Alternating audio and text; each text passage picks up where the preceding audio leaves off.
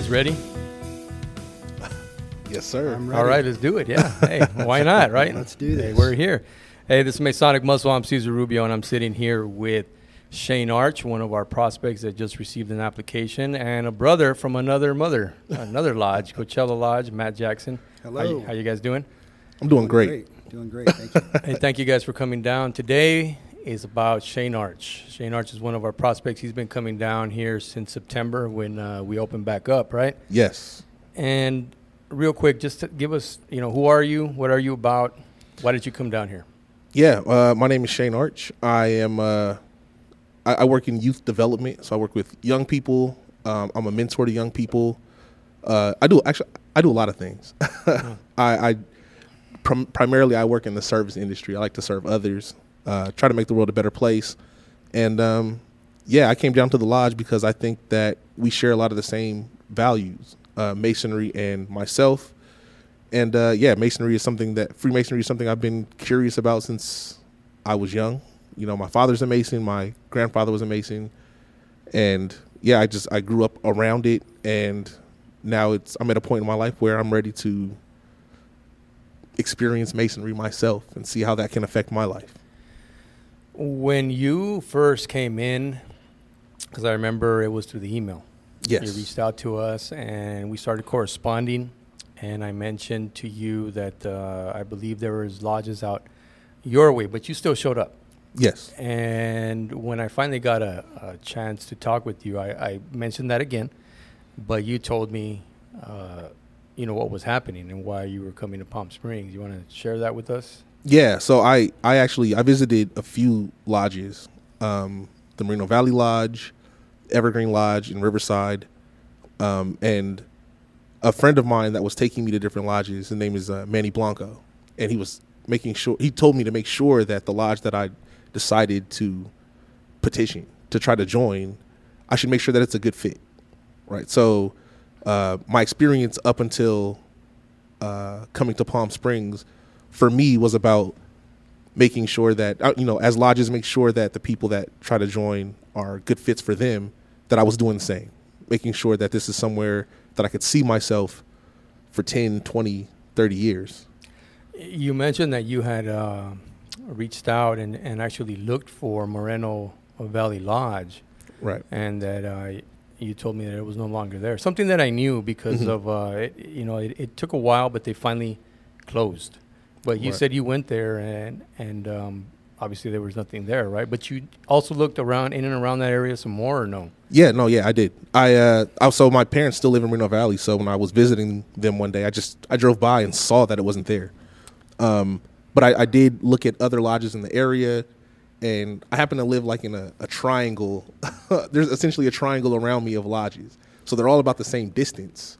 Um, so at that point, it, it was really about you know a place I felt comfortable. And I remember you telling me that because I did tell you that there should be something else closer, and you told me exactly that. Mhm. And you said, because I said, hey, you know, it might be a little bit too far, because that does co- become a concern for anybody coming in and, and driving so far. And then uh, uh, when you have an active lodge like ours, you tend to want to stay later because the, Right. the camaraderie, the fellowship, and and so the late the drive back. But you told me exactly what you said, and then when I asked you, well, how long does it take? I, I was shocked. Mhm. That did you like 20 minutes or Yeah. I mean uh, that was crazy because you live out in Banning, right? I do, yeah, Now we just recently had our 75th anniversary, and did you catch that the majority yes, uh, of the, our founding members were from Banning? yeah, Uh, yeah. Actually, I, I know a woman who she was a Rainbow Girl, and her father was a Mason at the San Gorgonio Lodge, which is no longer around, but that was the lodge that was in Banning, that I, I think a lot of Beaumont people, Beaumont Banning people went to. Now, uh, uh, when when I finally met Matt Jackson, it was um, a similar thing. Uh, we had a, a a friend in common, you know, Ted Parker, our master, Mhm. and he brought him down there. And uh, you know, it was uh, you were on a you were also right on uh, interested in Freemasonry. You had read a little bit about it. I, I did know a little bit ab- about it. Yeah. I think um, most of what I did know about Freemasonry was the controversial stuff. Most of it involving Mhm. those 32nd and 33rd degree Masons, you know that stuff. Uh, and uh, somewhere I don't know, early in my uh, life, I think actually was when I was in the military. I think I heard somebody say that you actually have to be invited. That's like a personal invitation uh, to come down to a lodge. You know, so I didn't actually know that you could actually just stop and knock on the door, and it never really occurred to me to to, to go actually knock on the door and, and you know see see what's going on. But I had driven by many a lodge, and I had I thought to myself, you know, to be a fly on the wall, you know, in there, see what's going on in there. And then um, I think, uh, yeah, when Ted invited me down, I didn't even know that he was a Mason uh, at that time. I don't I don't think I knew that. Um, and and you know, Ted is. Uh, you know, he, he kind of plays things down a little bit. So he's like, "Hey, you know, I, I, you know, I think I think there's some guys you you know you'd like to meet. You ought to come on down, you know, uh, come on down to Coachella Lodge and meet some of the guys and and uh, you know hang out, have some camaraderie." Yeah, and we'll get to that later because one of our first conversations is what we're going to be talking about in, in a little bit with Shane here. Now, Shane, ever since you started coming down, give, give us a little bit, like in a nutshell, uh, or maybe not a nutshell, or what has been your experience so far from the first time you came down uh, to our lodge and you, you joined us for a stated meeting and a dinner, and then and then uh, later on for Trivium. What what happened there? Yeah, uh, I, I want to say I think the first thing that I experienced here that was different than many other lodges is uh, the welcome. You know, I I felt welcomed here, and that's a for me was a different experience because uh, it's I don't know what to compare it to. Maybe like uh, some lodges kind of feel like a big library, where it's like you you walk in and you want to whisper and you kind of you may feel uncomfortable, but I didn't have that experience here at Palm Springs. I felt like I was coming home essentially, and uh, yeah, that's so that's one of my first things that I, I noticed. The second thing is definitely the food. The food here Yeah, is amazing. Chef Hector, yeah. yeah, he, he's amazing, and I've I don't think I've had a bad meal here since I've been coming. So Kudos, Hector. I hope you're listening. Right. Yeah, it's amazing food. I can't say enough about that. And and also just the um the bar. You know, the bar is set a little bit higher here, I think, which is something that I enjoy because I think in life we should always be striving to set bars higher and striving to be better. So here at this lodge, you know, we we dress accordingly. You know, we dress for success. Um and it's just the, the whole atmosphere. The whole atmosphere is an air of uh, just greatness. that's, how, that's what it feels like to, to put it simply. Well, good on you. I mean, it, because if that's what you're seeing, I mean, that's what you're Right. perceiving. And of course, we're working hard and we, yeah, dress our best. We want to put our best foot forward, starting from the way we dress to the way we welcome you to the meals that, that we have to break bread. Now, um, let's get into a little bit about your first time attending our um, charitable contribution to our community, right? And I know the first time you probably heard that, like some of the other props was like, "What? You know what? How how is that possible?" Or like, "Man, that you know, come on!" And we're talking about our our Socrates Cafe uh, discussion group. We call it our Trivium discussion group. How, you know, how has that uh, impacted you? You know, what has it meant to you so far? Yeah, that's that's actually my favorite part of coming to this lodge so far, um, and that's that's that, you know what what I envisioned. Um, so I'd look at my father. He has like these these pictures of his lodge of the people that are in his lodge and him in there, and um, I always just imagined what what they did, and in my imagination, the trivium is what I saw. It's uh, a space for people to get together, exchange ideas with respect, um, and essentially, you know, steel sharpens steel, and that's what's happening in those spaces. So, yeah, it's it's amazing. It's my definitely my favorite part. And we've gotten better uh, uh, with it. Um, and we're here with one of the uh, gentlemen, one of the brothers that help us initiate the Trivium discussion group. And this happened when uh, we came back in 2017 as the leadership of the lodge. Uh, we had a lot of challenges ahead of us. And um, the lodge was, you know, was where it was at. And they needed fresh blood, new insights, new ideas. But one of the things that Matt and I, and a couple of other brothers from Coachella, uh, Dave Matthews, Ruben Leja, I can't remember which which other ones. It was mainly us, us three. Um, I think we're the main drivers. There's a, there was a couple of other brothers that were really supportive of it. They've they've since moved on, um, um, you But know, out it- of the area. But Y- yes, yes, and it was it was really Matt that began to solidify the the need to give meat to not only prospects but when you become initiated and fellow craft right, and what better way uh, with the trivium, the trivium. So why don't you? Why don't you, Matt, as as being and, and so when we were in so our lodge really quick, just to give you a brief background of what was happening. So we we knew we needed something to provide for prospects because we had a lot. Remember uh, back then, Matt, uh, we, we had something like six or eight prospects. On top of that, other probably more than that. But um, I, think initially, but at, that soon swelled to Hmm. Yeah. 20, 15, maybe 20, 15, constant. 20 with guests and families. Yeah, constant. It was constant. So we said we can't let this opportunity escape us. Mm-hmm. So, but we need the the officers of the lodge needed to practice and rehearse first, second, and third degrees because we were under probation during that time, mm-hmm. and we couldn't move unless the district inspector of the time, Jim Ridley, um, signed off on us. Mm-hmm. So we said, while we practice in the lodge room, can you, Matt, spearhead the Trivium discussion group? And he said, absolutely. You know, with, with your uh, blessing, I will do this. And he began to keystone it. Can you tell? Can you tell us a little bit about? And then we're going to include you and Shane on this. Just what was that like, uh, Matt, to to do that, keystone it, and, and what did you learn?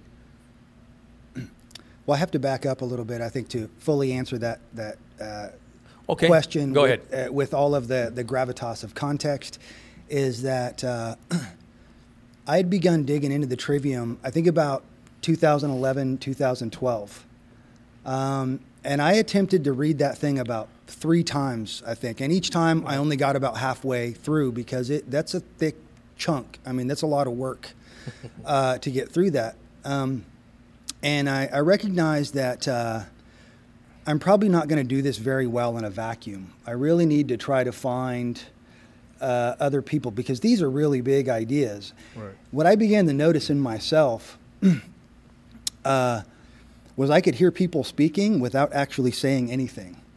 Like reading that book actually did change the way I was hearing language uh, because it's so precise in, in how, uh, in its delivery of definition and context. Um, and I think that's also what makes it's uh, Sister Miriam Joseph just she's very detailed, and that, that makes it a, a piece of work to get through. Um, you're not going to do it in, in a weekend or a week. So, so this was something that I was personally something that I was trying to uh, wrangle and grapple with, and uh, so you know, following Ted's, you know, come on down to the lodge. I, I showed down, I showed up on on a Tuesday night, I think it was, and uh, I walk into the lodge room. One, the first person I met was you, and we started talking about Freemasonry and and Freemasonry, and then within the first five minutes, maybe you mentioned the trivium, and then the conversation just became about that. Yes. So there was there was almost an instant affinity for me, um, in just knowing that this is a place that that was that the trivium was being practiced or discussed or at least being entertained uh, as an idea. So when when uh, when that offer was made to to put this thing together, it, it was a, a passion project. I did have a lot of passion for it and still do. Um, and uh, yeah, I mean, just all of that was just work purely from from inspiration. I mean, I was excited about it. I was in love with the idea. I was given charge and given responsibility, and I was just inspired, and it just it just ran, and it and it grew from there. The ideas, like what kind of questions, how can like what are the most challenging questions, like like how can we get really uncomfortable, how can we, you know, address those dark corners that we don't want to go into because that's where we need to be shedding light, right? Yes, so, sir. so from there, um, yeah, I began developing questions and and structure, right? Because it is a structured conversation, and um, you know, some of that comes from just some of my own, um, you know, or you know, ordination counseling and other counseling and, and stuff like that. That not only that I have received, but also that I have done. So I had a little bit of that structure and some of those tools kind of in my bag, um, all ready to do that. And then, um, you know, as I began to understand some of the more esoteric part, uh, esoteric parts of masonry, those began getting included into everything from, you know, the the questions to how the room is set up to, uh, to all of that. So it was. Uh, there's more going on there than most people realize when they sit down in those chairs. There's there was a lot of thought put into how. I mean, you know, you're sitting on the Royal Arch. That's why it looks that way.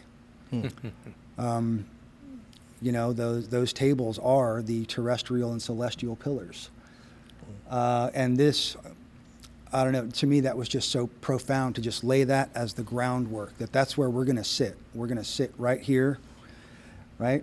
And what we what we put up for discussion goes right in the middle. And that was all Matt Jackson. That was. not, I just wanted to start the trivium. He's the one that started putting all this, and I'm like, go with it. Right. You know, because it, it it's not revealing anything uh, esoteric that happens within the lodge room. But um, having said that, Matt, and thank you for that because that is how it, it started.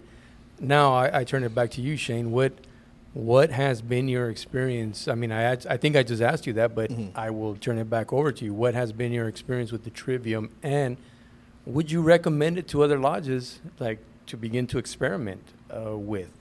Yeah, definitely. Um, so my experience has been um, I, one. I think it it bonds us together. Right. It's it's a great way to create a bond. Um, we we're able to talk about a lot of controversial topics. Um, Well, well, give us give us some give us some controversial topics that we've discussed using the trivium. Well, yeah, it's, it's kind of funny because the, the topics I think don't start off by nature controversial. They just become controversial because we Okay, have okay. differing and opposing opinions. But the last trivium that we did was a topic that we've already covered. So going into it, I was a little bit disappointed, like, oh, well, we did this one before. But the Which- topic which question was, okay. um, what is government and what is their purpose? And you know, even though we had already covered that topic, I think everyone, especially as as we evolve, as we gain new life experiences, as things happen around us, our answers, our opinions, and our views change. So even if we do the same topic more than once, we're we're coming at it with with new perspective. You know, they say a- man never walks into the same river twice. So that that's what I think of when I think of the questions with the trivium. Um, I would definitely recommend it to other lodges. Um, coming into this lodge, I think it was something that immediately created bonds between me and the other prospects, me and the brothers of this lodge. Uh, I was able to see, hey, you know, it's cool that me and this person agree on this, and it it also created bonds in the sense that there are people that I adamantly disagreed with, and it made me want to get closer to them and understand them more. Um, me and John. John was on this podcast a couple episodes ago, um, and he talked about the trivium a lot. And he, he and I often disagree. And yeah, we hung out. We hang out. Sometimes we we did an escape room together. It was pretty cool. But um, um, I think that bond was created because of how often and adamantly we disagree. Um, so it's it's a it's a really strange thing to explain to someone who's never experienced it, but it it it's a unique experience. I think everyone should should have. So obviously, um, experiencing the trivium, which again is our charitable, con- and, th- and that was, again, that was the brainchild of Matt Jackson. I, I had nothing to do with that. Uh, he's the one that said, "Hey, you know, what better gift, right, to give to the community than the the keys to unlock the powers of our own mind." A Because- classical education. a- and the beginnings of a class and the foundations of a classical education, right? Because we begin to question everything. And do you think now, having attended a, a bunch of triviums, and and uh, sometimes when we go into stated meetings, when you guys stay out there, we we assign you with, hey, pick a topic, someone keystone it, and and trivium, right? And and and have a discussion. Has it? It's obviously shaped your view now of Freemasonry, right? Definitely. But but not all lodges do this. I don't know another lodge uh, does this actually, uh, to tell you the truth, but um, it would be somewhat disappointing, right, if you go and this is not happening. Right. And so, having said that, you've been coming here since September. You've experienced a lot of good things, and uh, the bar has been set high. And now, um, what are your expectations from here on out from this lodge? Hmm, that's a good question. uh, you know, so one of the things I have to I have to preface this answer by saying, you know, I think there's a lot of different uh, ways that people approach becoming a Freemason. Some people have done tons of research. Some people have watched a ton of movies and documentaries, and they come in with expectations. And I've actively avoided that. Um, so I don't know what's supposed to be next. I, I have no idea, um, and, and that's by design. So I, I would expect more of the same, and and by that I mean, you know, I think I heard you mention this once, and it was uh that like the the trivium is building the temple in between the temples. so that that's kind of what I what I see and expect more of. You know, um, it doesn't necessarily have to be more of the trivium, but just different things that are going to help me uh, think in a different way, um, which I think helps me become a better man, which I think is one of the goals of Freemasonry. So you're going to want to help to continue to build that up and contribute to the lodge. Ha, you know, should your application be accepted and should you uh, get initiated, you're going to want to help to contribute to that. Most definitely, I think I think it'd be an honor to you know take the baton. I'd like to go back to something that, that he said about the trivium, and, and it is the magic, and it is magic when you see it happen. Um, that when you're holding that space where there is no make wrong, there is no judgment, we're just going to have a conversation. Right. We're going to sling some questions around. You know, m- you know, might put you on blast by saying, "Well, what do you mean when you say that?" Right. Or, where did you get that from? Or, or what's your reference? Or y- whatever that is um, it's a it's a total space of equality, right? And when those things are hosted really well, I think we should see that that division and separateness from ourself, uh, from ourselves, completely dissolve. And then we have that experience of of camaraderie. We realize we're all just trying to figure it out. We're Right. all just you know making our way through life trying to figure these out and you know when i was when i was a little kid i would look at guys my age like man man these guys really have their shit figured out they, they know what's going they know what's up Right. And now i'm here i realize those guys didn't know what was going on because i don't know what's going on and i'm reaching i'm reaching for it Yeah. so, um, so I think that is one of the, the the magic of the trivium. That space where you know you really can uh, can can shed ego and really engage in this. Uh, let me call it an enlightened, you know, conversation where we're seeking ultimately to distill truth of something about something. That we really see our, our differences. I mean, we have disagreements, but we'll, we'll see those differences kind of disappear. And, and at the end of it, I mean, you kind of love everybody. I mean, Right. everybody that's in there, you just love them. You're, and you're happy to see them next week. And those, uh, it is, it is instant com- camaraderie. It is instant fellowship. it, it feels like, and everyone may not get this, but it feels like Fight Club. It feels like the way if you've ever seen that movie, Oh, where yeah. two people can bond over getting punched in the face, because nothing feels more like being punched in the face than thinking you know something and having that get shot down in front of a group of people, and finding out, oh, I was definitely wrong about that, um, and that feels like getting punched, and it still creates a strong bond that's not of disrespect or disdain. It's it's a unity that's created in the room. So it's it's really hard to explain, but I I, I would implore everyone to experience it for themselves. If, if especially if you're near here, come by. if, if we're open Love for opening the trivium, you should come by and check it out for yourself. Don't take my word for it. So Matt Matt has in front of him two books. One is the uh, Trivium from Sister Miriam Joseph, and what, what else you got there, Matt? The quadrivium. Oh, the Quadrivium. And these are the books that uh, we began to reach into and delve into.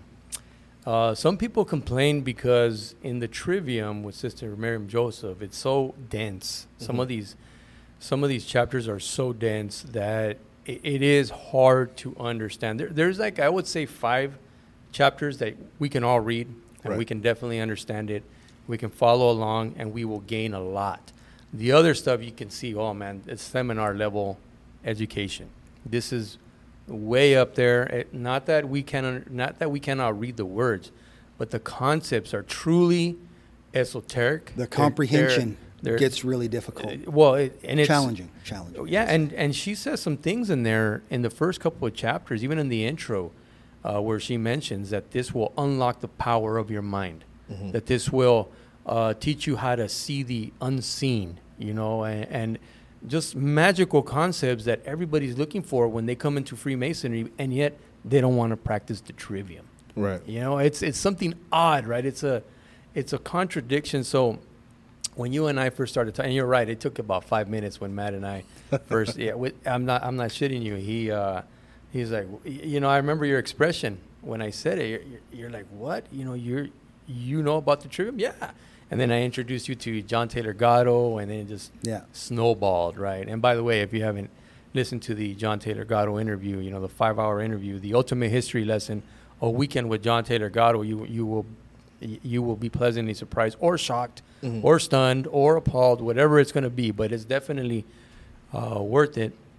And this how propel our conversations to another level because now you're understanding, oh, this person is on to some aspect of language, the power of language, how governments and kings and pharaohs have subjugated their people because they withhold certain aspects of, of the trivium, right? Well, let's think about that for a minute. Um, perception is reality. Hmm. Right? Reality is what reality is, but how you perceive reality is reality to you. So perception is reality, right? Definitely. Now let's put that off to the side for a minute and consider the fact that words create worlds.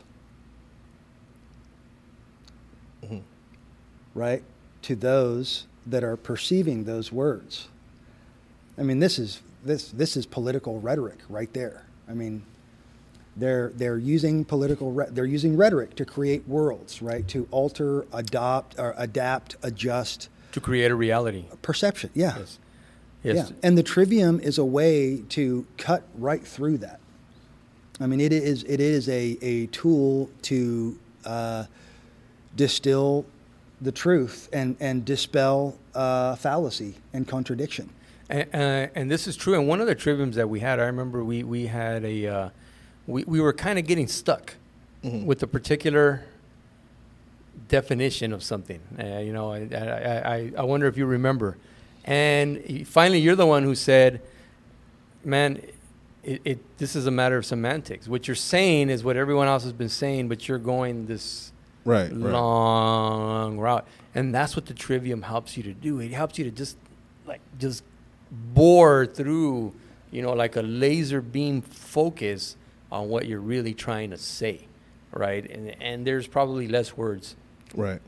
to say what we're trying to say. So that's why I, I keep coming back to the trivium and asking you what, what it's been like, and and obviously I I would I would assume, and I maybe I shouldn't assume that you agree uh, of the idea that this is our charitable contribution. The- that- Like this is how our lodge has Mhm. decided to engage the community and give of our time to promote this you, you know this uh, very important tool and technique that, that we all need but now Right. going back going back to freemasonry i know you've had time to think about it and you've probably had your preconceived notions because we all do coming in Mhm. right do, do, you, do you believe you have uh, or do you have a concept of like where freemasonry came from Of where it came from. yeah like what, what the origins of freemasonry Uh, I mean, I do. Yeah. Yeah, you know, what I, is it? I feel like uh, it's probably shaped by media. You know, I, I, as much as I'd like to come into this, you know, blind and deaf, you can't help it. You know, it's part of I think American pop culture is is the fear of the unknown, uh, the mystery, and for a long time that's what masonry was to the average American. So, yeah, for me, I instantly think of like some of the pop culture references, like Angels and Demons, or uh, what's the other Dan Brown thing, uh, the Da Vinci Code. the da vinci code yeah Yeah, you know, there's there's a lot of references in there uh, references to like the Knights Templar, and I mean th- those are some of the things that I initially think of. And what about you, Matt? Do you have a a hazy concept of the origins of Freemasonry? Or maybe not. Well, I, I've heard the story that it was passed down from Akhenaten, Right. uh, and that's a nice story. Um, you know, in the ancient world, there were many mystery schools, and the uh, um, was the the collegiate circuit was uh, Egypt, Greece, and Tibet. Right? If you were uh, from a family of means, you would have traveled to these three places to learn. You know, uh, you would have learned philosophy in Greece. You know, uh, uh, meditation and and uh, self control, I guess, in in, uh, in Tibet through their spiritual practices, and uh, in Egypt, high arts of medicine and, and Astronomy, science, yeah. astronomy, astrology. Mhm. Uh, an interesting thing about the, you know, the uh, the Solon, uh, he went to the Egyptian priests and, and he was asking them about. He was trying to find out what they knew about the epochs, right? Because he was trying to find out. I think what happened before the Great Flood. He was trying to find out what happened before the Great Flood. So all these priests they started questioning him, trying to find out what what Solon knew. Uh, and one of the one of the priests said, oh, "You Greeks are, are so silly. You are yet juvenile in, in your development. For there have been many cataclysms before the flood, and there will be many cataclysms after. And all of all of these, you know nothing." And they left it left it at Yeah, that. you are but children. Or, yeah, you are but children. Yeah. Exactly, exactly. Yeah. So, um, so I think that um, that um, Freemasonry may have been one of those mystery schools during that time. I mean, I know a lot of people like to try to uh, tie it to, um, you know, the Knights Templar, maybe. Um, um, and we it's just it's just too hard to say because there there are esoteric influences in Freemasonry for, from all over the world. So it's really it's kind of difficult to pin it down to one particular time or one particular place. Uh, So I think it was it was probably something that evolved and maybe out of this collegiate circuit, you know, that was happening in, in the ancient world. And what you're saying resonates with uh, what Andrew Hammer said in his book, and it, that Freemasonry is a repository of like some of the best ideas that have been passed down throughout the ages, right? And somehow we've retained uh, these ideas, these concepts, these philosophies, uh, and that, that are foundational to anybody's uh, s- uh, mental and spiritual growth. I- tend to believe that, you know, whether Mhm. whether there's solid proof of that or not, but um, this is what you begin to see. What did you uh, originally? You know, you came in and you you you you said it yourself, right? You wish you had come in with like it as a blank slate, but it's impossible. Right, right. But then you come in and you get hit with this, right? And Mhm. and you you see activity. It's not just physical activity. You see the most important activity that any lodge should have, and that's the, you know, the mental hmm activity. And I've asked you, and you said yes. Of course, you know all lodges should should try something like this. But in in now that you're that that you're here, and you've you've we have the the uh, our our principle of six to eight you know six to twelve months before you get an application. Mhm. Was it worth it? Was it worth that wait? Yeah, I, I would say so. Uh, um, I think, I think that is a, a common tool that any any group should use. Most groups do use it. Um, my family is really into like motorcycle clubs. Same same concept. To get into a motorcycle club, you have to. There's some time that you must to be pledge. given. Yeah. Yeah, um, if you want, if you wanted to pledge a fraternity or sorority, there's some time that needs to be given, and I think that boils down to the the very basic concept that one of the most valuable things we possess as humans with a finite amount of time on the planet is time itself. So to give time to something, to to give to sacrifice your time in the name of something that you're pursuing, I think is one of the ultimate acts, the ultimate s- signs or symbols of dedication to something. I waited for a year before I asked for an Wow. application, but that was because I wanted to know who they were. Right, right. I didn't know, and you know, you know how long it takes to to get to know one person, Right. a lifetime. You know, so to get to know a group of guys, Mhm. you know, uh, it takes a long time. So uh, I knew that I would be good for them. I didn't know if they would be good for me. So Right, I think right. I was. It goes vet- both ways. It goes both ways, Yeah. and I was vetting them as you know probably as much as they were as they were vetting me. So I definitely took my time. I wasn't in any hurry to rush uh, anywhere um, Mm-hmm. when it came to that. Now we, we we just experienced our 75th anniversary this Sunday, man. What was that like for you, uh, Shane? Yeah, it was amazing to hear the history.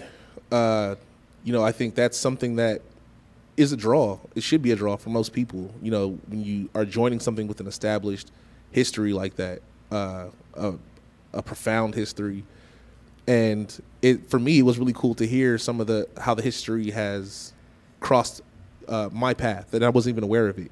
Uh, the if I'm not mistaken, some of the first people that established this lodge We're meeting with the with the San Gorgonio Lodge. Yeah. there's a lot of crossover between there, um, and that's that's the area that I live in. You know, if I, I don't know if I'd be sitting here if the San Gorgonio Lodge still existed. You know, I think no, I think they were actually they were members of it, and they they started just um, Wow. because they moved over here. They started getting together and hoping in the hopes that they can form a lodge, but they were Right. members. Oh, they started over there, yeah, so yeah, that, that was that was pretty neat for me. It's uh, some of the connection to Hollywood.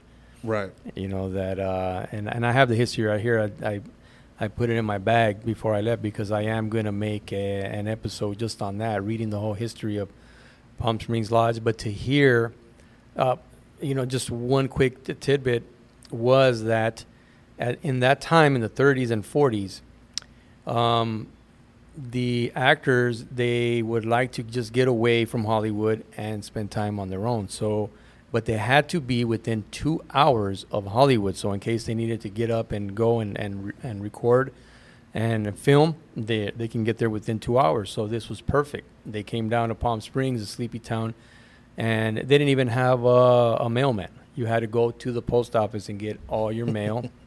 no roads, of course. Um, nobody knew who you were, and so you had a bunch of actors out here that were just, you know, in a sleepy town.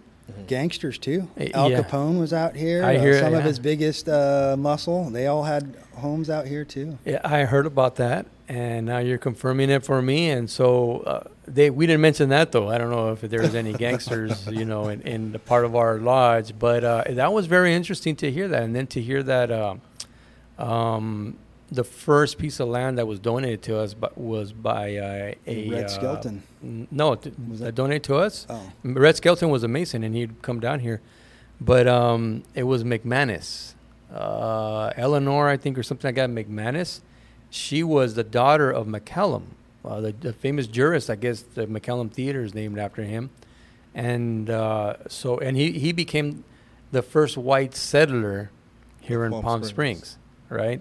So when he passed away, he he you know obviously she inherited everything. So she ended up donating like almost eight acres of land where KFC is in 111 in Palm Springs. I mean, uh, but they knew that uh, whenever it rained, it flooded, and they they were not going to be able to withstand the flood. So that's why they sold it and bought the land here where we're at now. So that was interesting to see what was going on and the movements that they were making and the amount of land that they was donated to them. I mean, why? Why do you want to? And then what about when they started constructing? Remember that part where uh, they were talking about when the when this was finally okay, it's it's, it's a go, and let's construct this thing. Um, people that were members that were members of the lumber yard that were electricians that Oh, were yeah. donated all of their work all of it even uh, uh, all equipment um, materials donated every single thing they never charged the lodge anything so now that when I as I was reading that that immediately connected me to that past and I and now we have a big you know uh, uh, tradition of oh okay That's how those guys did it, Mhm. and that's how we, um, you know, must do it as well in our in our own way. So that's cool. And yeah, we had a good turnout. The food was excellent. Thank you, Guillermo, and uh, you know, and uh, Maria, his wife. I mean, just the, those tamales were excellent. The Grand Master was here. Did you get a chance to talk to him? I did, yes. Yeah, you did. Yeah, it What'd you What'd you tell? Him? What'd you talk to him about? Uh, so it, it was interesting because that was the first time I had seen uh, the regalia that was like gold, right? So Yeah. we were, uh, me and a few of the other prospects were kind of whispering like, "Hey, what, hold on, what's why? Why is theirs different?"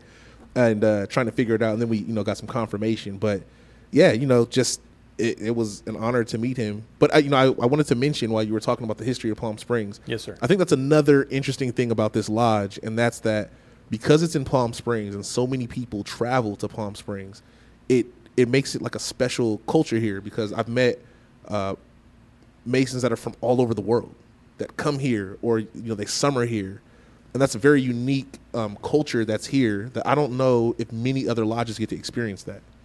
So that's been a pleasure to experience. Yeah, me, uh, me neither. Um, I know at the uh, at my other lodge that I'm affiliated to in, in Coachella, since it's it's further back, you know, it's nestled uh, further back into the valley. Um, a lot of people have a hard time finding it, so I don't think we get that kind of uh, you know circulation as we do here. This is more central. Right. And can you imagine if they had stayed over there where they were originally gonna gonna build it, like right off freaking Palm Canyon? I mean, Right. Geez, it would that, that yeah, it would be because we're next to restaurants now and and you know little bars and stuff like that. It it, it would have been it, would have been awesome. Yeah. So th- that was neat. Um, I had a good time. I, I'm glad I was part of that 75th anniversary. Uh, there was a lot that went into it. Jeff Gibson pretty much spearheaded the whole thing. He, uh, you know, we had the flag that was flown over the Capitol yeah. or something like that. We have it here. It's in a triangle, a triangle little, uh, what is it? Um, you know, frame that they put it in. Mhm. We had uh, the mayor of Palm Springs. Um, Yeah. She came by. That was pretty cool. She did come by. and uh, we had the uh, representative, uh, Glenn Miller, I believe, uh, and it, also the mayor of Indio, but he's also like the Republican representative. Oh yes. Yeah, he was uh, here on behalf of uh, Raul Raul Ruiz, Yeah, yeah. so we he read the proclamation. So we got all kinds of proclamations. It was it was pretty cool, man. I wish you guys were here, man. Yeah, that would have been you guys would have enjoyed that. And uh, yeah, to see so many people here, that that was a, a pleasant surprise, and it was uh, very well received. Everybody was happy. Everybody had a great time, and to be able to sit down. So I'm over there talking after the, you know, we're we're all glad handing after, and we're having dinner, and I get my two tamales and I get my plate right, and I see my dad uh, sitting at the bar or standing at the bar because there's people, you know, uh, uh, standing there and eating. So I go over there, and the grandmaster's wife is there, Liz. So I'm like, oh, cool. The grandmaster will come by. So the grandmaster comes by, I shake his hand, and I, first of all, I make sure that he wasn't making a quick getaway because I didn't see him. Right. But he was changing, and, and so he was in the closet putting all, the, uh, in the, not in the closet in the library putting all this stuff away. He's like, no, no, I'm gonna stay here. Okay, you know, it is okay. Yeah, thank you. It's- This is great. So he got his plate, went over there, and now we're talking. And one of the new prospects, uh, Daniel uh, Dominguez, Uh huh. you know, he just comes in and just cuts right in front of me and the grandmaster and just starts talking to the grandmaster. And, and next thing you know, they're exchanging numbers. And I'm like, what? I'm like, what the hell? So everybody was having a good time, you know. It was a good time. Yeah. Um, there was some wine, and uh, uh, Gibson was making some palomas. I don't know if you had a, if you had any of those, but they, they were very good. Yeah, they they they were really good, man. but uh, I wanted to get into a little bit more of of uh, what we started, and that that was the trivium, because we got Matt Jackson here, and you know it's been hard to get a hold of him. It's been hard to pin him down. You know he's been he's been a busy man. He's he's he's a man of many you know uh, what is it interest or Many interests, many, many talents, talents, and yeah. I've been in the quarry. yeah, and he, he's been working hard, man. So let, us turn it over to you a little bit, man. What, what you what you been going? What, you know, what's been going on with you, and why are you here today? Well, I'm here today. We talked about doing, been doing the podcast for uh, for a long time. You know, Yeah, we have. um, and uh, uh, you know, I think uh, it's our, our duty and responsibility to just make sure we handle our personal affairs with utmost priority. Uh, you know, you got to fill your own cup first uh, before you can fill anybody else's, right? So, um, I've been dealing with, I've had, uh, you know, family stuff, you know, in the past couple of years, career stuff. Um, so, uh, some ups and downs. Also, the economy's a lot different now than it was a couple of years ago, right? So, um, so just riding, riding that wave of life, uh, if you will, and um, and now I'm just starting to get more stability. Um, so, uh, so with that with that stability, I, I really want to get rooted, and I really do want to get back into this because um, I think uh, that conversation that happens, that conversation breeds life. Hmm. It breathes life into you. I think it gets us, it gets the neurons firing in a slightly different way, or it gets it gets your brain firing on all cylinders. You know, you start thinking about things in new dimensions, right? Not so linear, you know, or two dimensional, but now three dimensional, Mm. or even four dimensional, right? So, um, and um, I think you know, whenever I was just sitting in that room, I just always felt so alive. Like, and I've said this to Caesar too. Like now, I'm at this point. That's really the only conversation that's really worth having. Anything Mhm. else is just pretty much a waste of time because it has no intrinsic value. Most of it. Yeah, there like, might be some extrinsic value because you learn how to do this or you learn how to do that or you learn where something is. But outside of that, your casual conversation that you have just with a person in the street, like 95% of the time, is, is just garbage.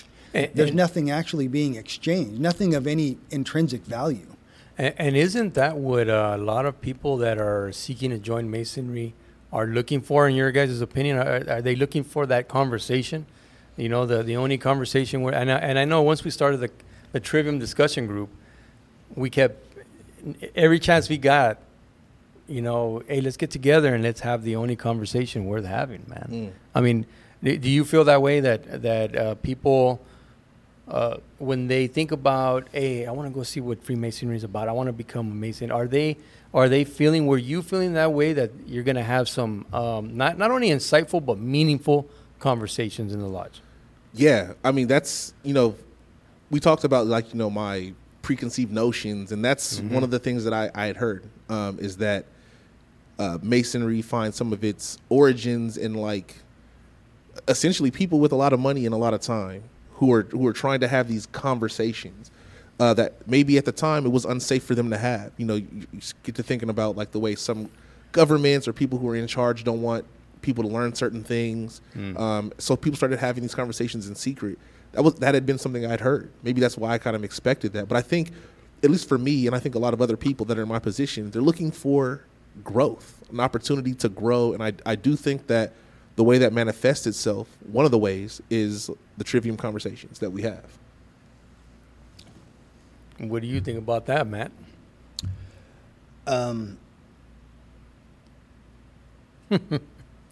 well, well, no, there there is truth to that, but also I think, you know, I'm a product of the '70s, so my idols, you know, when I was growing up was Rambo, you know, Chuck Norris, uh, you know, the A Team Yeah, a bunch of sweaty ass masculine dudes solving problems. Those those were my role models. Those were even my toys, right? GI Joes and Transformers. That that was what I what I grew up with.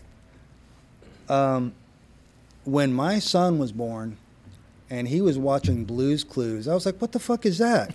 Right. You know.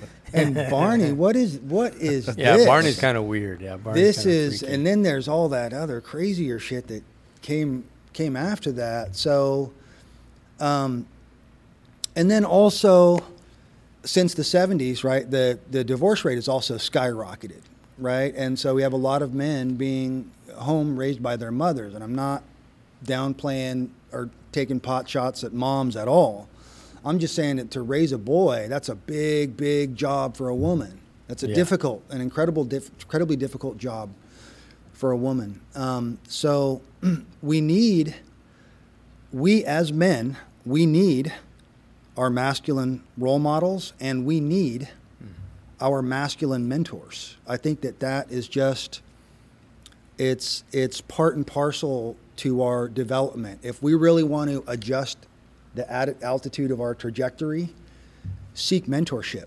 Hmm. I mean, Right.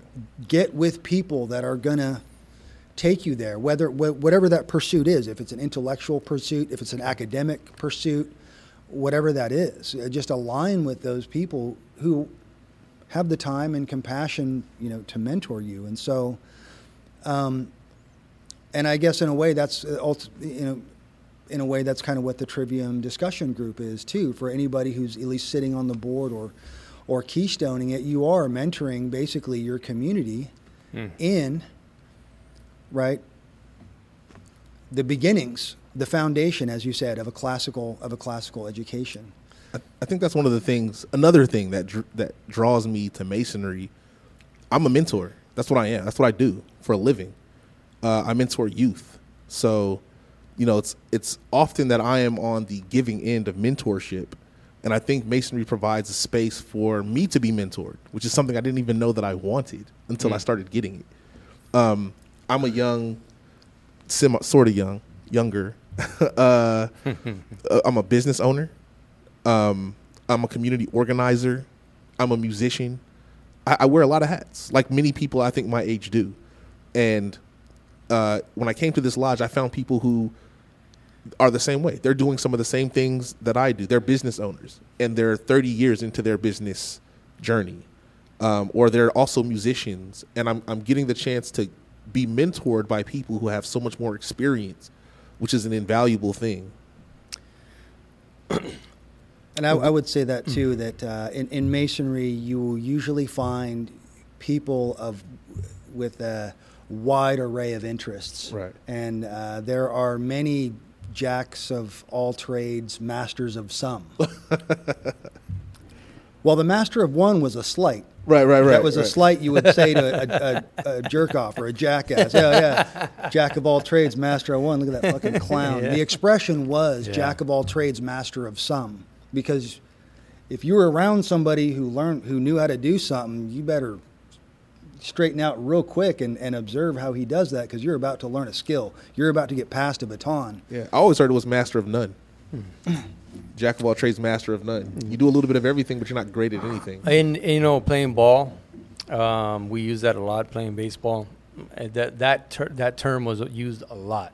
You know, ma- master of uh, what is it? Uh, no, Jack of all trades. Jack of all trades, master of none. Because if you were a second baseman, but you were trying to do all these other Right. things, hey, dude, you're a second baseman. Right. You know, stop trying to be a jack of all trades and a master of none. Master your goddamn position. That's where we need you, right? So that really came into focus for me.